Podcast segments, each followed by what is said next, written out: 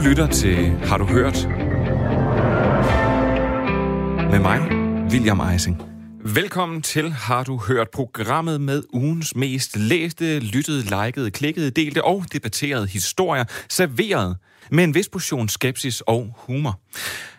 Og du har måske hørt den her om Danmarks nye opstillingsberettigede parti.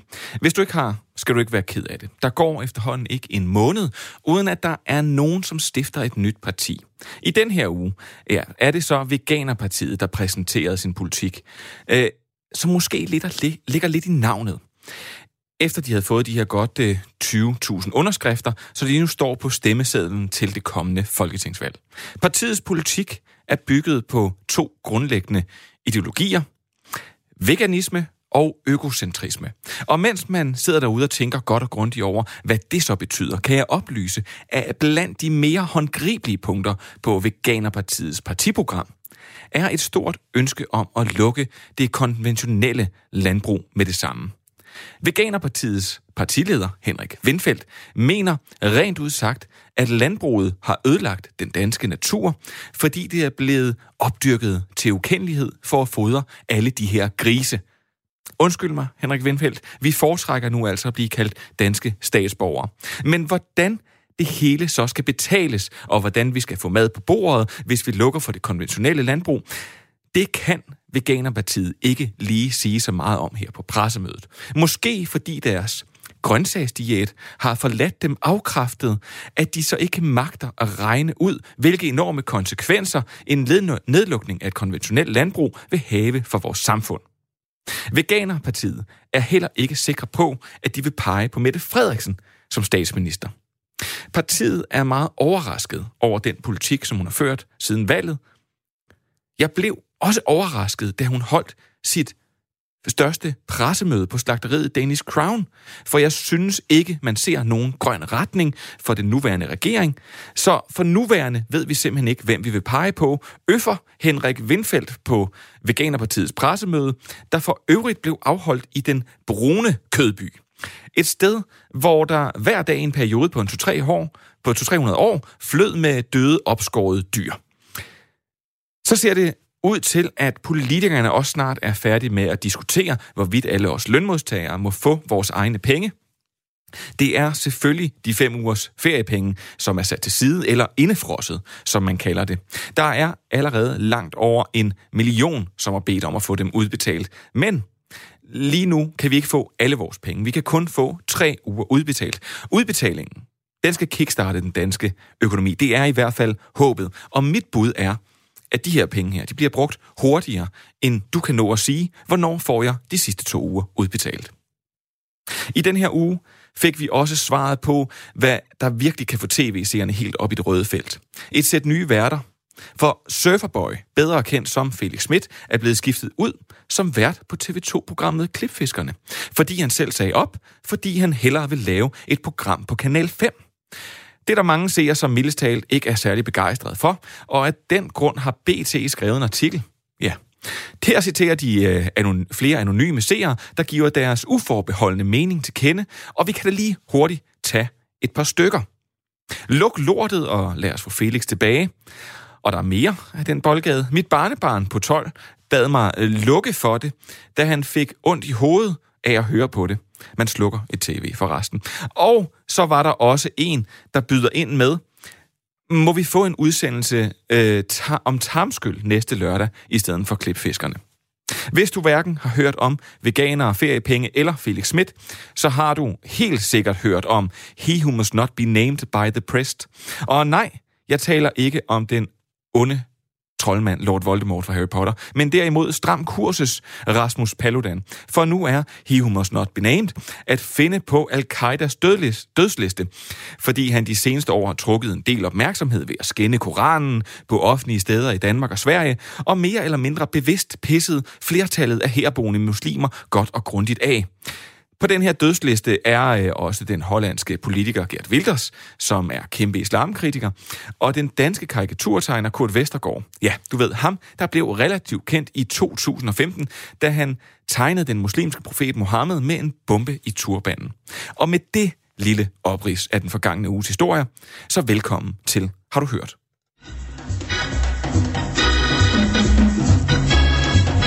Du lytter til Har du hørt programmet på Radio 4, der tager fat i ugens mest læste, lyttede, likede, klikkede, delte og debatterede historier. Alt sammen serveret af mig, William Eising.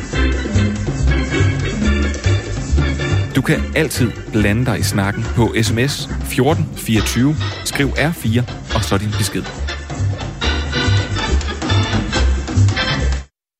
I denne her uge, der skal vi forbi en kvinde, der udsatte sin mand for 14 morforsøg, et gennembrud og en hulens masse dans.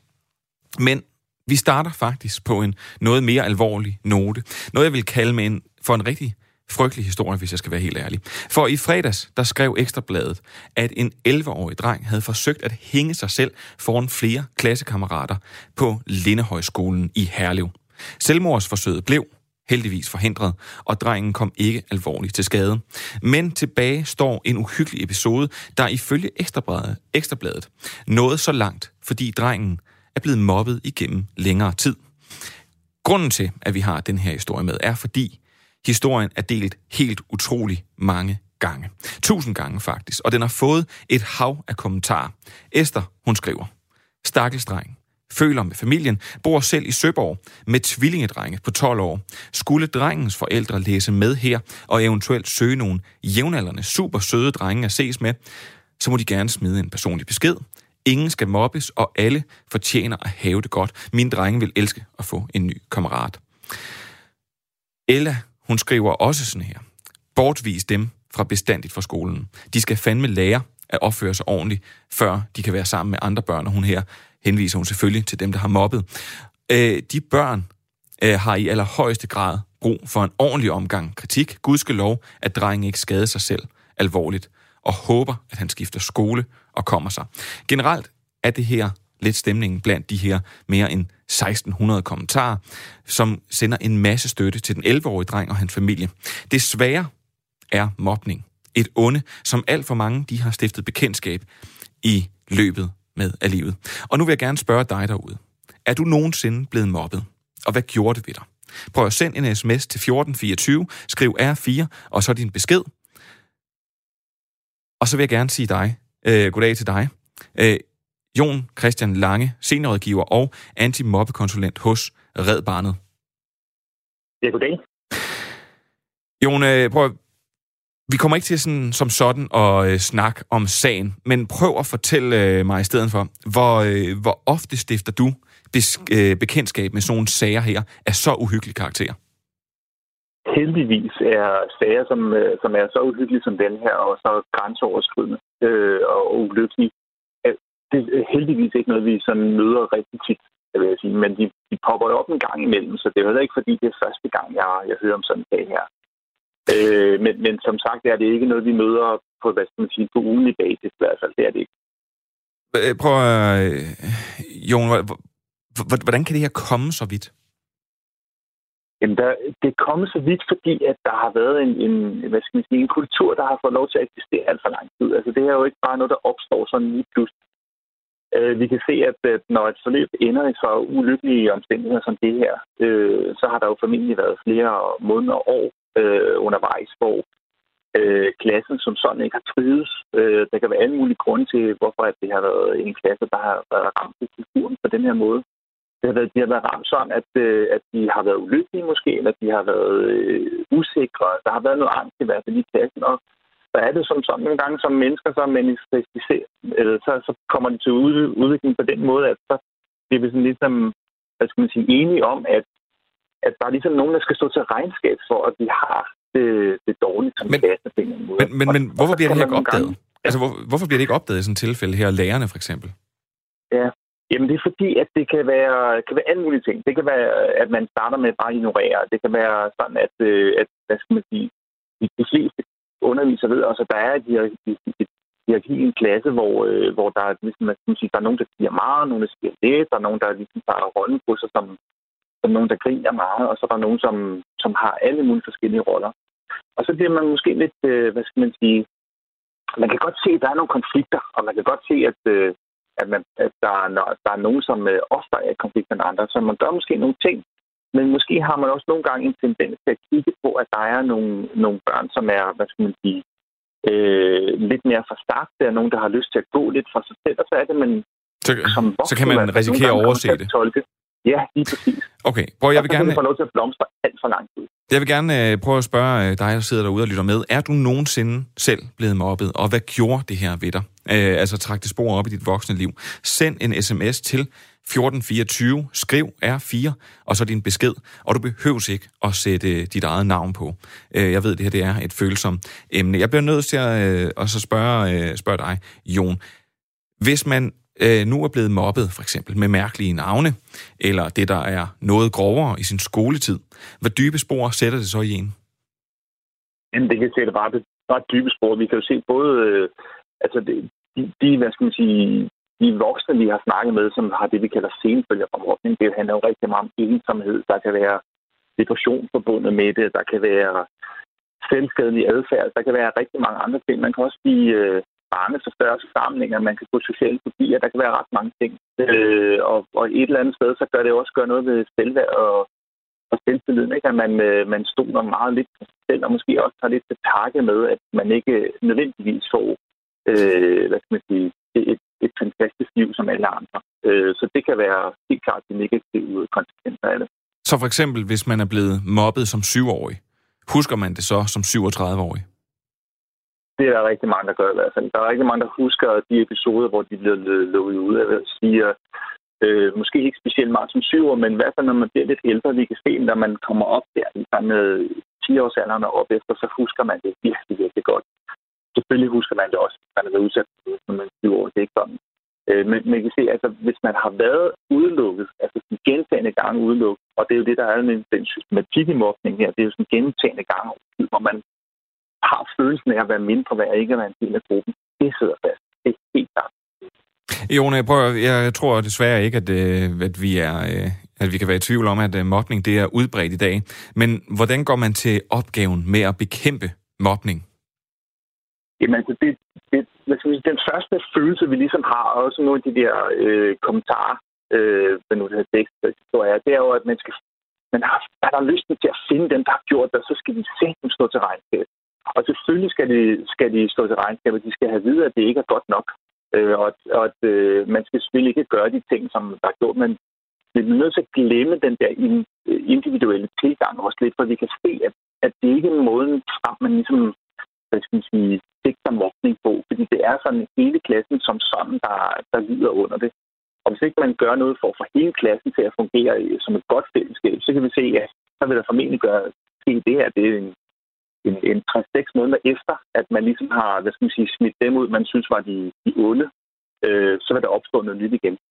Øh, så man kan ikke sige, at, øh, at det er et enkelt barn, for eksempel, der er, der, der ligesom er skyld af noget mobning opstå. Det er altså sådan, fordi klassekulturen som sådan lyder. Altså, som sagt, der, er, kan der være mega meget angst, eller der kan være alle mulige ting, som gør, at en klasse, som lige pludselig synes, at man skal hakke på hinanden, i stedet for at finde nogle gode fællesskaber. Så, så det er altså ikke nok bare at slå hårdt ned på dem, øh, dem der mobber, øh, men det er altså en hel kultur, siger du, der skal ændres? Det er klart, og det kan være alt. Altså, når vi som Red Barn eller andre af de organisationer, vi går sammen med, øh, går ud og, og prøver at afhjælpe det, så kigger vi jo på det, der hedder whole school approach. Det vil sige, at vi kigger på klassen selvfølgelig først og fremmest. Altså helt først og fremmest, så skal selvfølgelig den, den eller de elever, der lider, de skal selvfølgelig have hjælp. Yeah. Den, der har gjort noget, skal have fundet ud af, at det skal vi så ikke gøre igen, og hvordan kan man så komme videre derfra. Men så bliver man også til at kigge på, om man har lærergruppen eller forældregruppen. Altså, er der noget i, i samfundet omkring, øh, men nu det hedder, den her øh, skole eller klasse, som har gjort, at der er noget ekstra angst, som gør, at klassen måske øh, bliver ekstra provokeret til at finde de her øh, hvad skal man sige, mekanismer, der udelukker nogle elever. Så man er nødt til at kigge på det både sådan meget individuelt, men også rigtig, øh, at sige, at vi skal ændre nogle strukturer omkring klassen.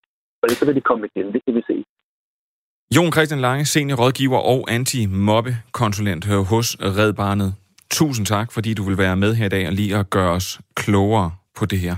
Selvfølgelig.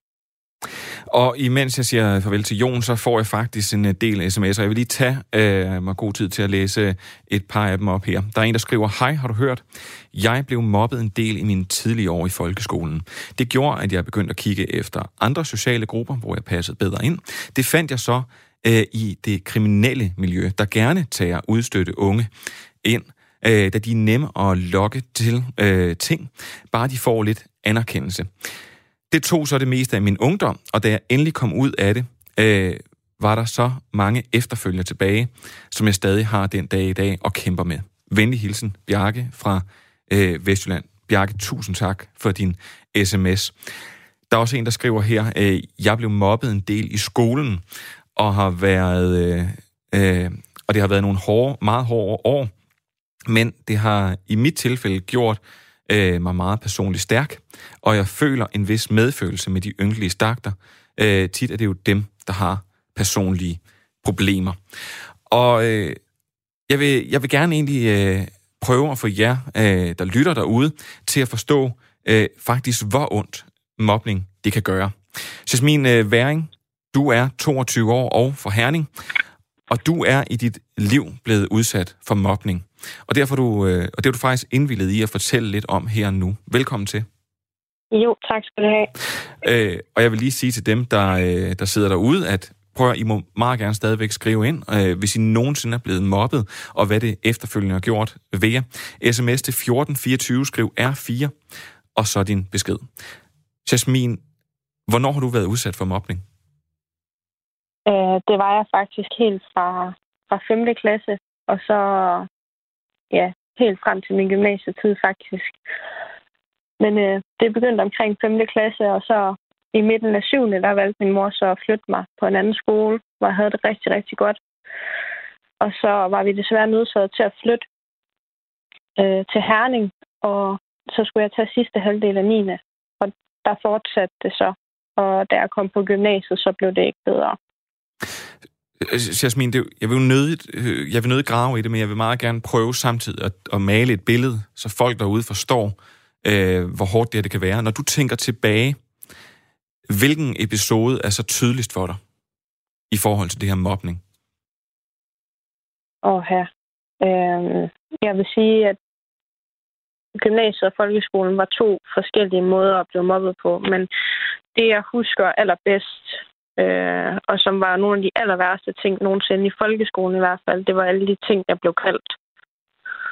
Det var, der er ikke det grimme ord i bogen, jeg ikke er blevet kaldt. Øh, og det var blikkene, og det var at være, at være udstødt, og være set ned på, og være værdiløs.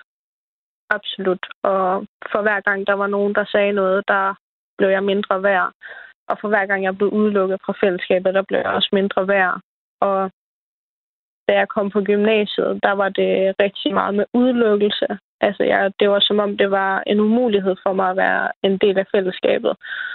Og det, jeg husker aller, aller bedst fra min gymnasietid, det var alle de gange, jeg har siddet i gruppearbejde og sagt, jeg har skrevet det her, det her, eller hvordan synes I, vi skal gå til det her projekt, hvordan skal vi fordele arbejdet og så har jeg ikke fået lov til at være en del af det. Jeg har fået et mærkeligt blik, og så har jeg endt med at skulle sidde og lave enten alt selv, eller også har jeg endt med ikke at lave noget, fordi at jeg ikke har fået en plads i det her gruppearbejde.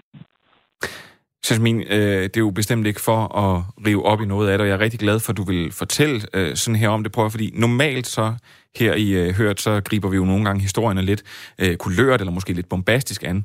Men mm-hmm. efter, den her, efter jeg læste om den her voldsomme episode i fredag, som har, nu siger jeg heldigvis, har fået en masse opmærksomhed, men den her 11-årige dreng, der forsøgte at hænge sig selv i skolegården, fordi han har været udsat for mobning i længere tid, så har vi simpelthen her på redaktionen besluttet at starte programmet med den her meget voldsomme historie, også for at sætte fokus på, hvad mobning gør ved dem, der bliver mobbet. Og Jasmin, så bliver jeg nødt til at spørge dig, kan du forstå, at man bliver så desperat, når man bliver mobbet, at man bliver så ked af det, at man simpelthen ikke ved, hvad man skal gøre sig selv? Ja, det forstår jeg godt, fordi jeg har selv været der. Øhm, så det kan jeg udmærket godt forstå. Jeg kan godt forstå, at det er den eneste løsning, man føler, der er tilbage. Og når man over flere omgange på flere forskellige måder af rigtig mange forskellige mennesker konstant bliver bekræftet i, at ens eksistens ikke betyder noget, og man ikke har en plads i verden, så er der ikke nogen mening med at være her.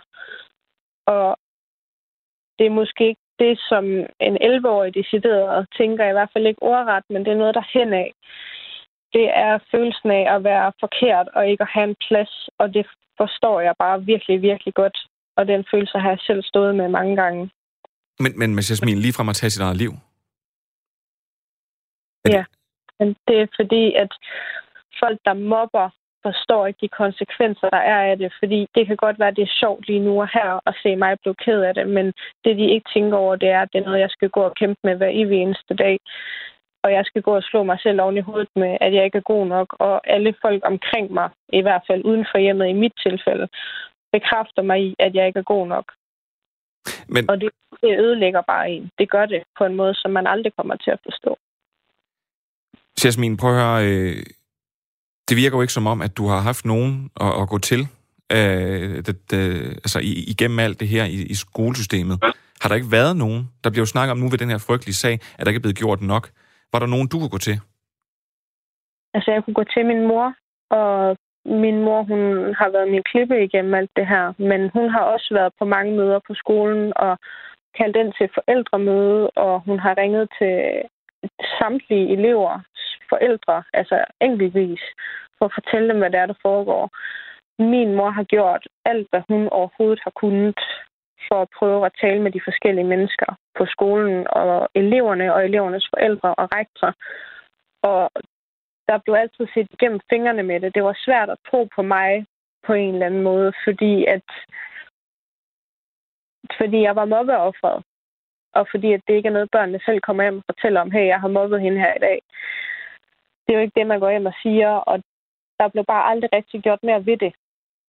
Og jeg blev altid fortalt, at det nok havde noget med mig selv at gøre.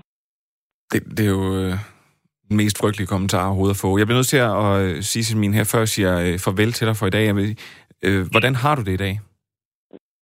I dag har jeg det fantastisk, men det har krævet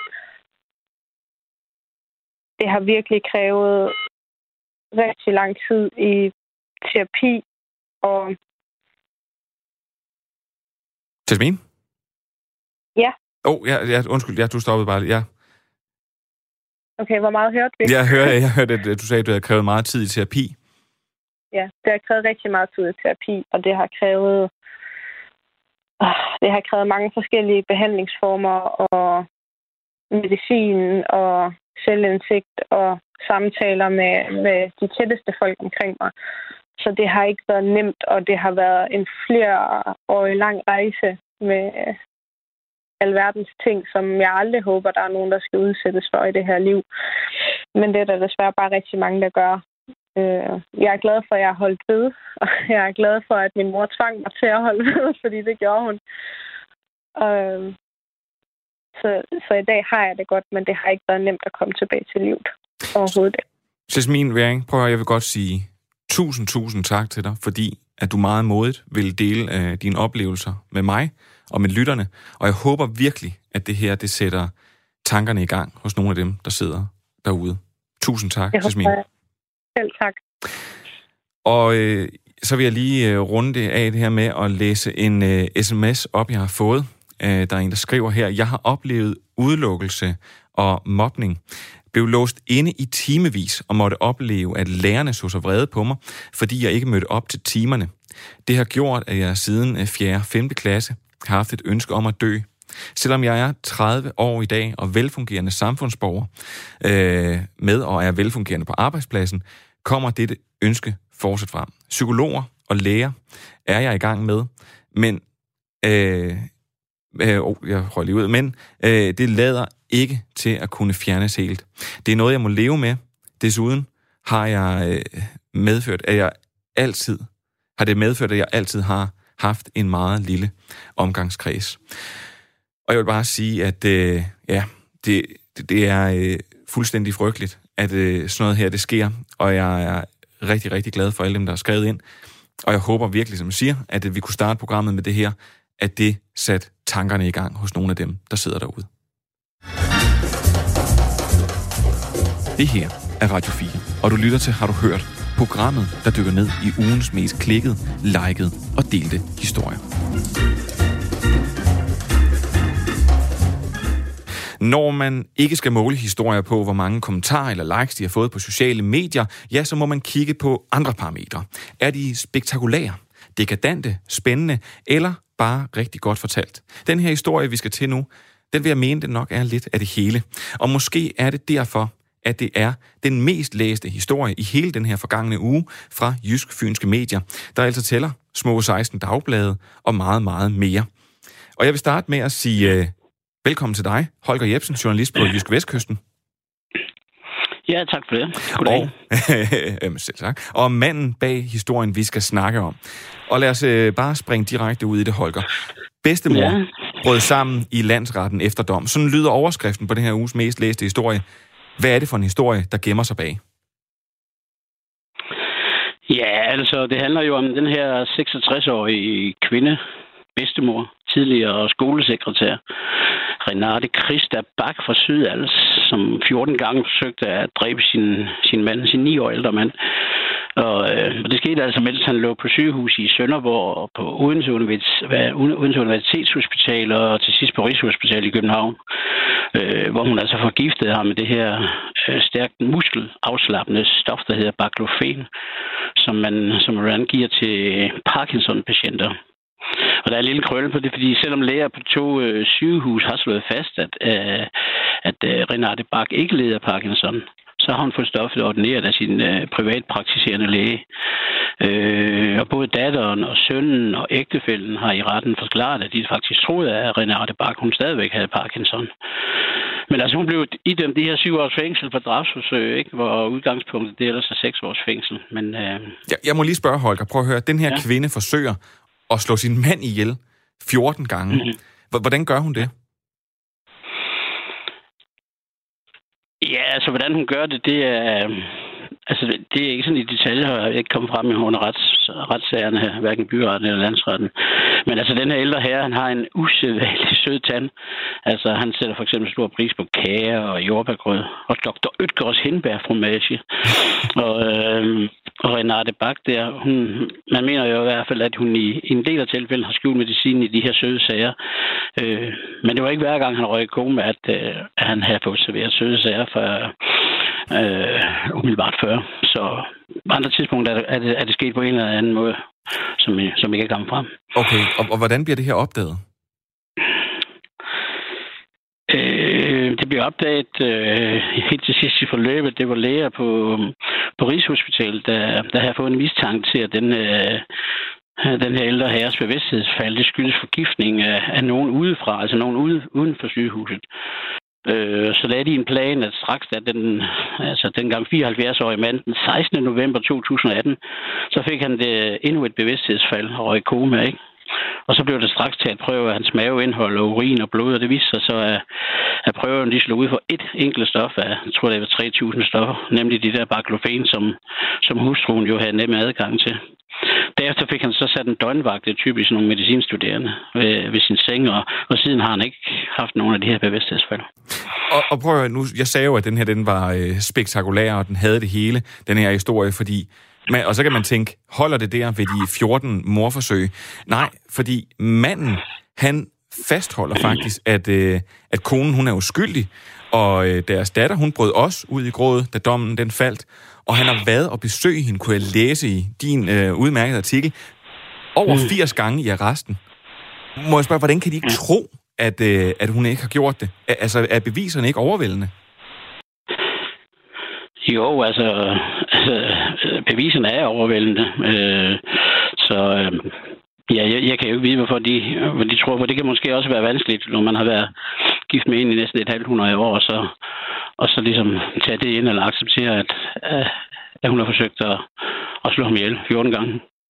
Og, og øh, altså, det sige, det for måske alle os, der er gift til nogle gange, at lige tænke ekstra over, hvad det er, vores øh, kone øh, serverer for os. Men, men prøv at høre, øh, som, ja, som jeg forstår det, så, som om den her sag, den ikke er mærkværdig nok, så skal vi faktisk lige endnu et lag dybere ned.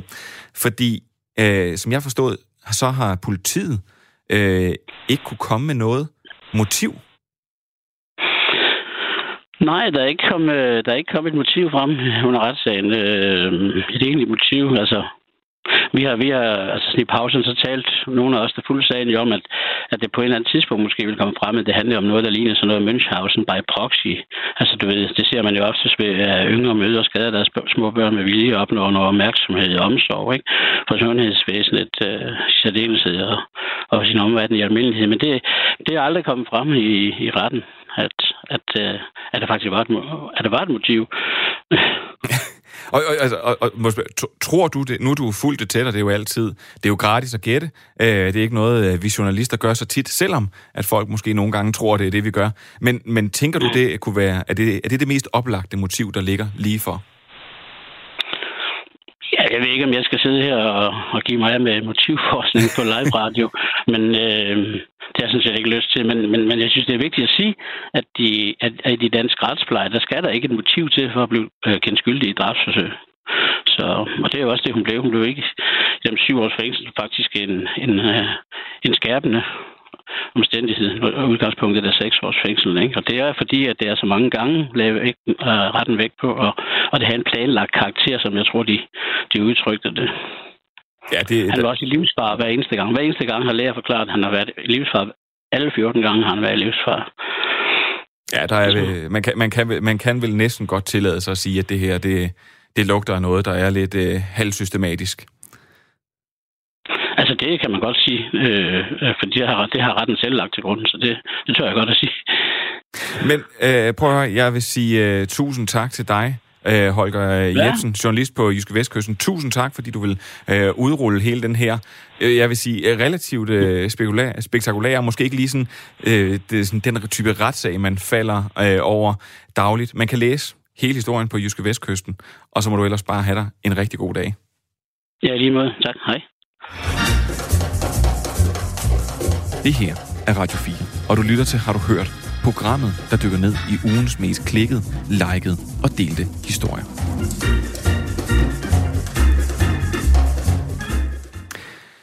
Ja, så øh, er der en historie, som jeg faktisk har taget med her i dag, fordi jeg synes, den har fået en øh, del opmærksomhed på sociale medier og på sportsiderne i de danske aviser, men alligevel har den ikke fået helt så meget opmærksomhed, som jeg synes, den burde få. Så nu giver vi den lige en ekstra tur her i Har du hørt?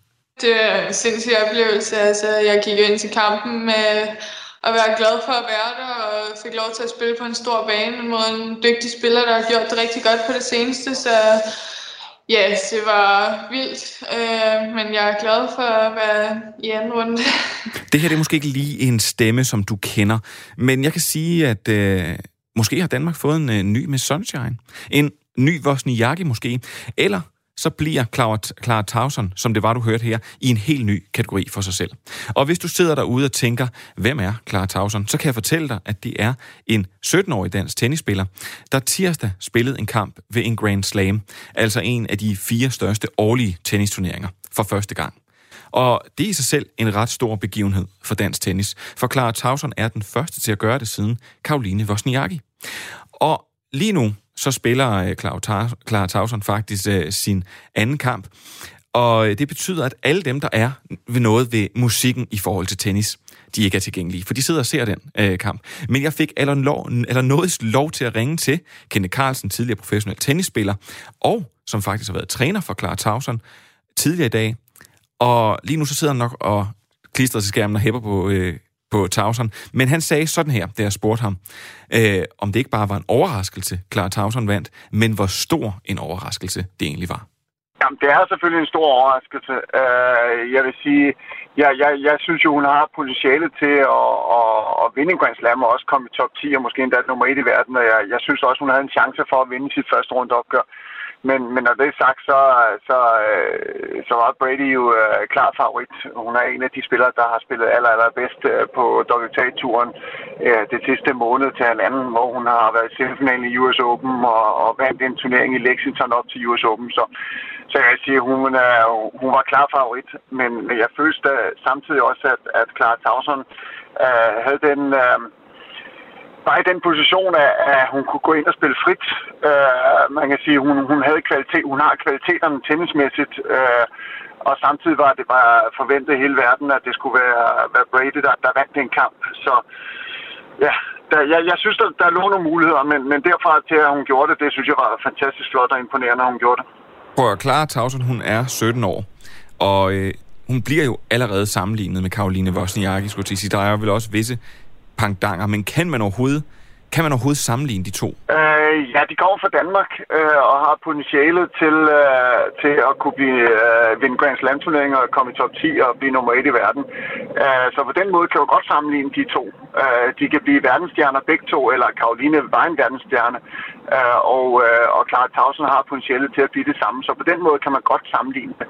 Men når man så ser rent tennismæssigt øh, og temperamentsmæssigt, hvis man kan sige sådan, så så, så er de jo vidt forskellige, hvor, hvor Karoline var meget den her øh, kontraspiller, som øh, sådan meget groft sagt øh, var, var rigtig god til at få modstanderen til at lave fejl og, og over, overspille, og så når hun spiller rigtig godt, så kunne hun selvfølgelig også godt gå ind og sætte noget tempo på selv og spille offensivt, men, men hun var den her kontraspiller, hvor Clara Tausen er, det, er jo et eller andet sted det modsatte. Hun er en spiller, som virkelig gerne vil gå ind og, og lave vinder og styre spillet og være meget offensivt og, og også komme med frem på net. Øh, et stort boldtalent kan godt lægge nogle stopbold, uh, kan godt lide at flugte, øh, server godt, men, men slår meget hårdt på og, og tungt på både forhånd og baghånd. Øh, så rent, og, rent spilmæssigt ligner de ikke hinanden, Karoline og, og, og Klar.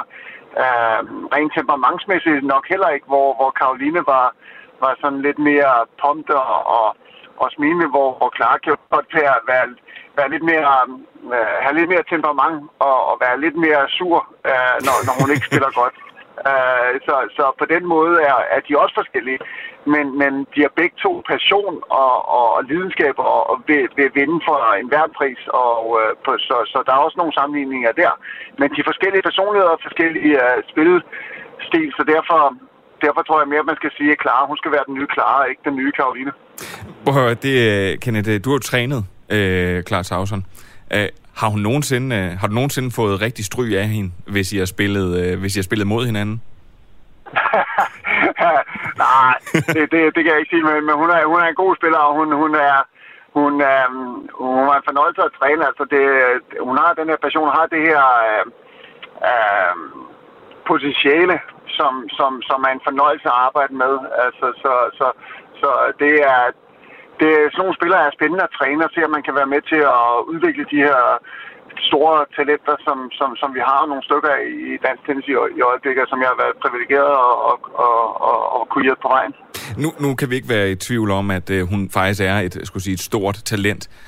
Og Karoline, hun endte jo med at gå hele vejen og vinde en Grand Slam. Og det her det er altså en, øh, en 17-årig spiller, der nu kun har spillet én Grand Slam-kamp. Øh, er det fair at tale hende op? Øh, eller er det for stort et pres at ligge på sådan en ung spiller? Jamen, øh, det, det der er vigtigt med, med de her unge spillere, det er jo faktisk at uddanne dem til at, mm, og, og, til at kunne modstå det pres og se det som noget positivt. Uh, fordi ligegyldigt, hvordan du vender dig det, så vil der komme noget pres. Altså, du kan jo ikke blive verdens bedste tennisspiller ved den Grand Slam turnering, uden der kommer en vis form for pres. Uh, man skal bare uh, vide, at, uh, at det kommer jo ikke bare med, fra den ene dag til den anden. Men, men det, der er vigtigt, det er, at man har et godt team omkring sig, som, som, uh, som er, er god til at holde holde fokus på de rigtige ting, og så tage det som et skulderklap i stedet for et pres, fordi øh, jeg siger det ikke det her ting, og, og, og generelt siger man ikke de her ting for at lægge pres på, men, men netop for at opmuntre og, og, og vise noget, noget positivitet. Og det er jo den måde, de skal, de skal tage det på, og det har Clara da også gjort tidligere. Hun, øh, hun, hun har det her øh, lidt mere øh, det modne synspunkt, øh, tror jeg, at, at hun ser, tager det som et skulderklap og, og som noget positivt, øh, og at, at der faktisk er nogen, der tror på hende, at hun kan, kan nå det, som hun selv drømmer om og har mål, mål om at, at opnå. Kenneth, prøv helt til sidst. Jeg vil ikke øh, bede dig om at spå så langt ud i fremtiden, om det bliver til en Grand Slam eller noget, men når det her bliver spillet i radioen øh, lige om lidt, så, øh, så er Clara Tauson i fuld gang med sin anden rundekamp. Jeg bliver nødt til at spørge dig. Hoved på blokken. Kommer hun til at vinde den? Jamen, øh, du vil sikkert gerne have et ja eller nej, øh, og øh, man, jeg, jeg, vil sige, jeg vil gøre det lidt mere nuanceret. Øh, jeg, vil, jeg vil sige, at modstanderen er favorit, fordi hun ligger klart højere rangeret end Clara. Øh, det, der også kan være svært nogle gange, det er at gå ud og så overraske, som Clara gjorde, så kunne holde samme, øh, samme kvalitet og, og, og så samme ja eller nej, øh, spil, og så Øh, det, det får du mig ikke til at sige, for jeg tror på Clara, øh, og, og jeg vil ikke gå ind og, og sige noget, som, som er imod hende faktisk, fordi uh, hun har muligheden for at vinde i dag også, og uh, jeg synes, hun har en rigtig god chance for at vinde i dag, hvis hun spiller lige så godt, som, som hun gjorde i første runde. Så er det det, vi håber på. Kenneth Carlsen, tidligere professionel uh, tennisspiller. Tusind tak, fordi du ville være med her i dag. Det var slet. Ja, og øh, mens at øh, vi lige hørte det her med Kenneth Carlsen, så øh, har producer Maiken øh, sendt mig den øh, meget nedslående øh, besked, at øh, Clara Tauson, hun faktisk er færdig her ved French Open. Hun øh, røg ind i øh, to, neder, eller to nederlag i sættene og blev lidt halvskadet. Men Maiken, hun øh, stusser så også over og siger, at, øh, at Clara Tauson, hun får et lille plaster på såret i form af 625.000 kroner, som hun fik for at vinde sin første kamp. Og så er vi da sikre på, at Clara Tauson, hun nok skal rejse sig og komme stærkere tilbage. Det her er Radio 4, og du lytter til Har du hørt? Programmet, der dykker ned i ugens mest klikkede, likede og delte historier. Ja, og vi slutter programmet i den kulørte ende. Vinderen af den vildeste danser er...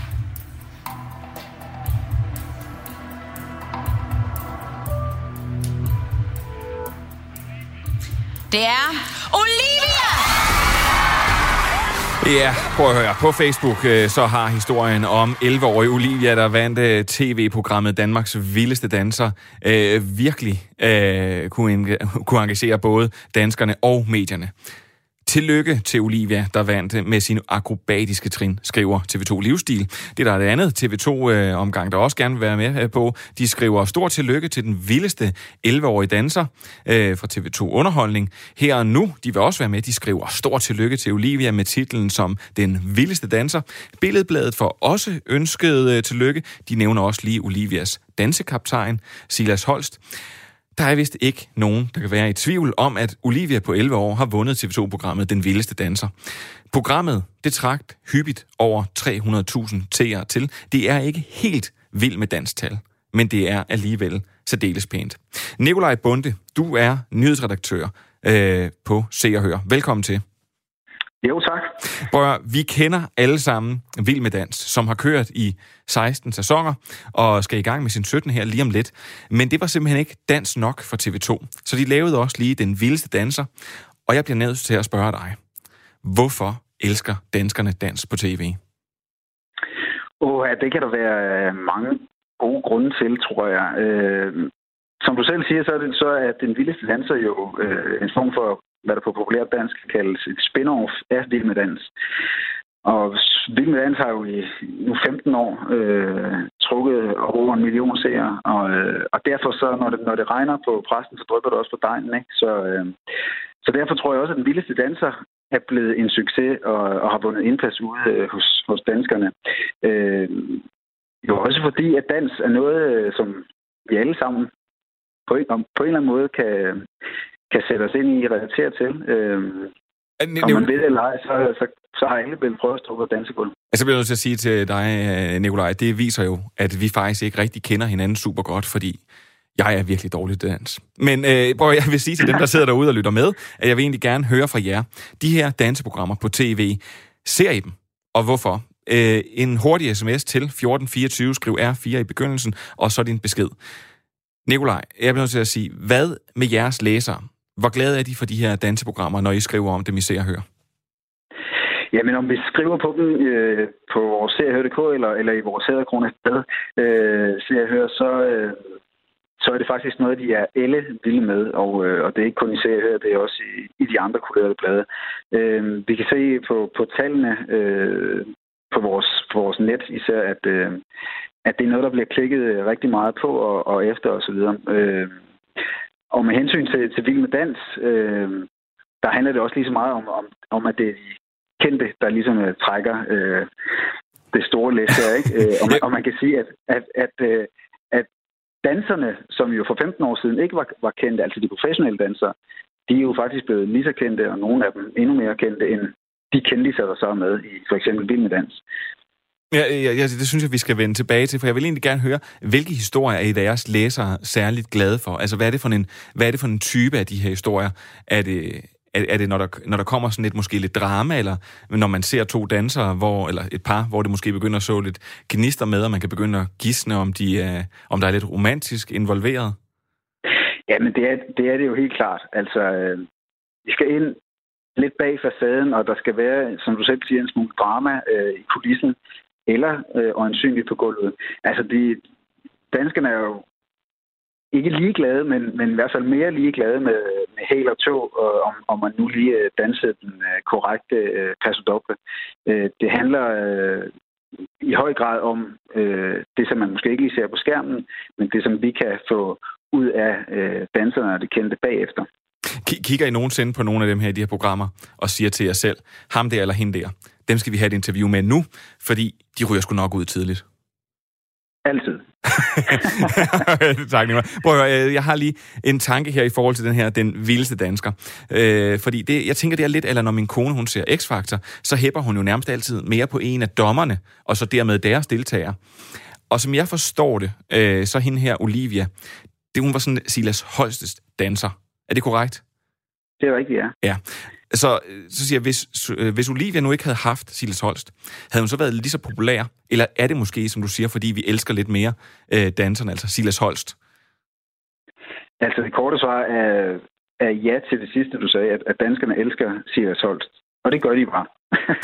der er ikke så meget der. Altså Silas har, øh, har skal nu til sit øh, syvende øh, Vild med Dans, så vidt jeg husker, og har eller også har han været med i syv og, og har været i finalen seks gange. Altså, det, det siger bare lidt om uh, hans status ude hos uh, herre og fru Kakkelborg. Uh, de er af en eller anden årsag uh, helt pjattet med Messias Solst, uh, og uh, han er også en af dem, vores, vores læsere absolut bedst kan lide. Jeg kan lige oplyse dig om, at øh, min producer Maiken, hun skriver her ind øh, til mig, at jeg sagde den vildeste dansker. Jeg mener selvfølgelig den vildeste danser. Øh, jo, jo, men men, men den vildeste dansker kunne måske så gå til Silas Holst, fordi han, han netop har, har formået i så mange år og, og, ligesom, og stadigvæk vinder danskernes hjerter øh, sæson efter sæson. Og, øh, og det er jo nemlig det, som du siger, sæson efter sæson. Prøv at høre, i morgen der starter en ny omgang Vild med Dans. Øh, vi har lige sagt farvel til den vildeste danser, og også som du måske påpegede, Nikolaj Bunde, den vildeste dansker, øh, Silas Holst. Øh, her på faldrebet, en uge, er det nok til at give dig danseabstinenser? Øh, nu bliver det lidt pinligt, det her. altså, jeg, jeg må sige, at jeg har haft danseabstinenser siden Vild Dans stod det sidste år, så, øh, så, øh, så et år er nok, ikke? Hvor hør, hvem, øh, hvem glæder du dig særligt? Jeg, jeg har en hel liste her med deltagere. Hvem ja. glæder du dig særligt til at følge i år? Jamen, jeg har måske tre par, som jeg ligesom øh, også synes, at, at, at lytterne derude skal, øh, skal holde lidt øje med. Kom med Sara Bro, radioverden øh, fra et konkurrerende. ja, jamen, det må vi godt. Vi er storsindede. Øh, skal danse med Morten Kjeldgaard. Hun er en farverig person og elsker også øh, store skrud og så videre. Skal danse passe doble i morgen, så vidt jeg husker. Hende skal man holde øje med. Så er der en julekalenderstjerne, der hedder Albert Harson. En øh, ung fyr fra Tinka øh, som øh, jeg tror øh, kommer til at konkurrere med Silas Holst om at, at vinde danskernes hjerter i år. Okay. Øh, og øh, så glæder jeg mig faktisk også til at se badehotellet-stjernen øh, Mariette Mærkedal, fordi øh, jeg tror, hun øh, på skærmen virker lidt øh, stiv øh, i betrækket, men øh, det er hun ikke, når man møder hende, øh, kan jeg godt hilse at sige. Hun danser med Thomas Evers Poulsen, så der er også en god chance for det, at, øh, at de kan gå langt. Det har han jo også ligesom for, for vaner at gøre. Jamen, prøv at høre, uh, Nikolaj Bunde, nyhedsredaktør på Se og Hør. Tusind tak, fordi du for første var meget ærlig omkring din uh, danseabstinens, og tusind tak, fordi du vil gøre os lidt klogere på de her uh, danseprogrammer. Og en rigtig god dag til dig. Det lige måde. Det her er Radio 4, og du lytter til Har du hørt? Programmet, der dykker ned i ugens mest klikkede, likede og delte historier. Det har været en øh, rigtig øh, hård omgang, har du hørt i dag, fordi vi er kommet vidt omkring, og vi har særligt sat øh, fokus på den her mobbehistorie. Og jeg vil gerne læse nogle af de sms'er op, så mange jeg kan nå, inden jeg er færdig. Der er en, der skriver, blev mobbet meget i skolen og lever stadig med det psykisk. Har et ok liv, men det hænger stadig, og det er bestemt ikke sjovt. Der er en anden, der skriver, jeg blev mobbet øh, fra jeg gik i første klasse til syvende klasse, og har det stadigvæk socialt, øh, svært socialt, fordi jeg ikke tror, der er nogen, der kan lide mig, og jeg er 34 øh, år i dag, og jeg er begyndt at skære i mig selv. Prøv at, det er en... Øh, lad, lad, det, lad de her øh, sms'er understrege, hvor vigtigt det er at være god mod hinanden. Mit navn, det er William Eising, og den her uges udsendelse, den er blevet sat sammen af øh, Niklas øh, Grodein, og i, ude i regien, der sad Maiken Friis Lange, og redaktør på programmet var Camilla Høj Eggers, og I må have det så godt til næste gang.